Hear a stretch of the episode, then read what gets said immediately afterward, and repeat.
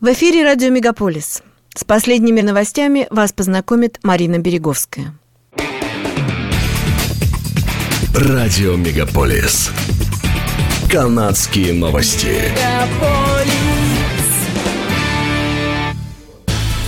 Федеральное правительство объявило о пятилетнем плане стоимостью 100 миллионов долларов по поддержке ЛГБТ-сообщества по всей стране. Премьер-министр Джастин Трудо заявил, что это первая подобная федеральная инициатива такого рода. Правительство тем самым демонстрирует приверженность борьбе с дискриминацией и поддержке разнообразия. Трудо сказал, что 75% финансирования будет направлено в общественные организации, занимающиеся вопросами разнообразия и инклюзивности. Йен, министр по делам женщин и гендерного равенства, заявила, что средства предназначены для людей, которые борются за то, чтобы их услышали и приняли. Она добавила, что более 5 миллионов долларов потратят на кампанию по информированию общественности. Правительство также пообещало в рамках плана начать консультации по дополнительным реформам уголовного законодательства. «Вечная весна» – анимационный документальный фильм о религиозных преследованиях в Китае номинирован от Канады в категории «Лучший международный художественный фильм» на премию «Оскар» в следующем году.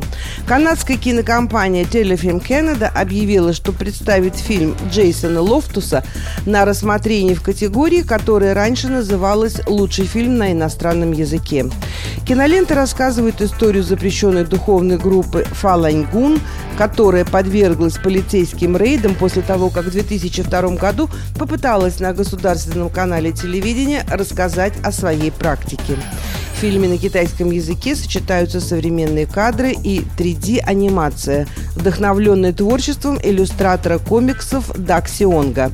Если Академия выберет ленту, «Вечная весна» станет девятым канадским фильмом, получившим номинацию «Оскар» в этой категории. Академия огласит короткий список из 15 фильмов 21 декабря, а номинанты будут объявлены 24 января следующего года.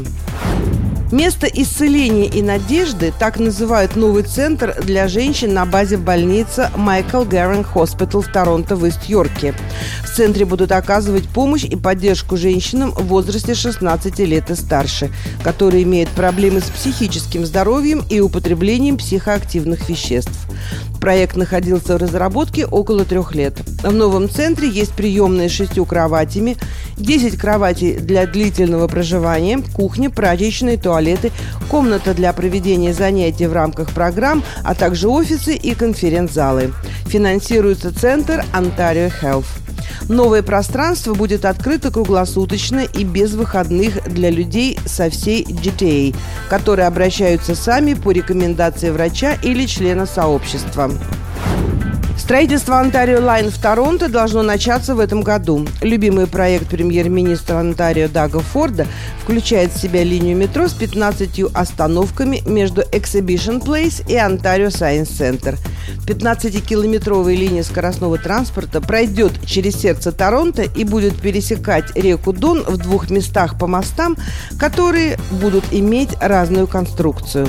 В компании Metrolinx заявляют, что арки нового моста сделают его элегантной и привлекательной конструкции, которую оценят все, кто любит наслаждаться видом на нижнюю долину реки Дон и близлежащие участки набережной.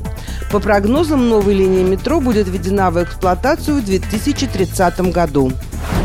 Дом Дага Форда в Этобика простоял на рынке недвижимости почти 6 недель и был продан в конце августа за 2 миллиона 700 тысяч долларов.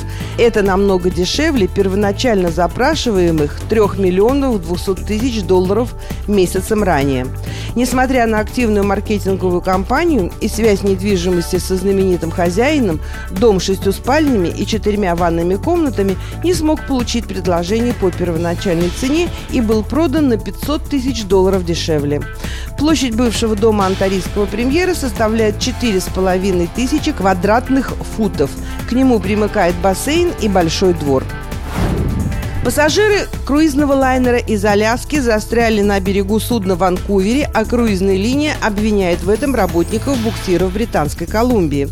Круизное судно Celebrity Eclipse, которое должно было отправиться в воскресенье, не может покинуть порт Ванкувера без буксиров и персонал усердно работает с местными властями над разрешением ситуации, чтобы судно могло отплыть.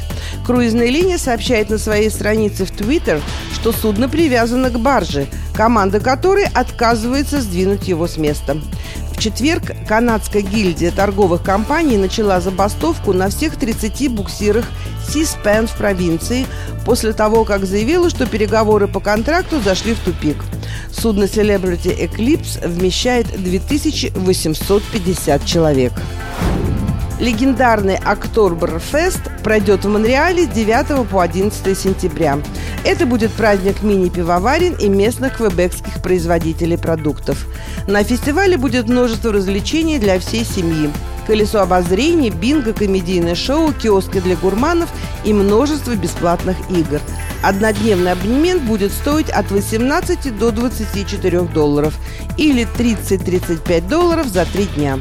На фестивале 9 и 10 сентября выступят популярные квебекские комики. Для детей будут доступны надувные батуты, цирковые мастер-классы и шоу. Передает издание «Деловой Монреаль». Это были канадские новости на радио Мегаполис Торонто, которые для вас провела Марина Береговская. Не переключайтесь.